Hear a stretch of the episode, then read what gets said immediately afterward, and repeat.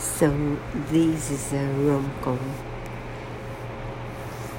They meet when they are young. He wants to be a writer. She also wants to work with books. They bond over books in a way.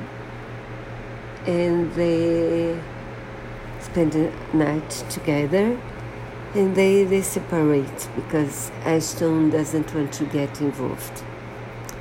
And then he moves to New York a few years later, but before that, he looks for her and they start a friendship. A friendship that is already 20 years old when they when we, the film continues. He lives in New York. He's very rich. He works from one company to the other because he's very good in his job, like a consultant. And she wants him to to to watch some classes in New York to grow up in her job.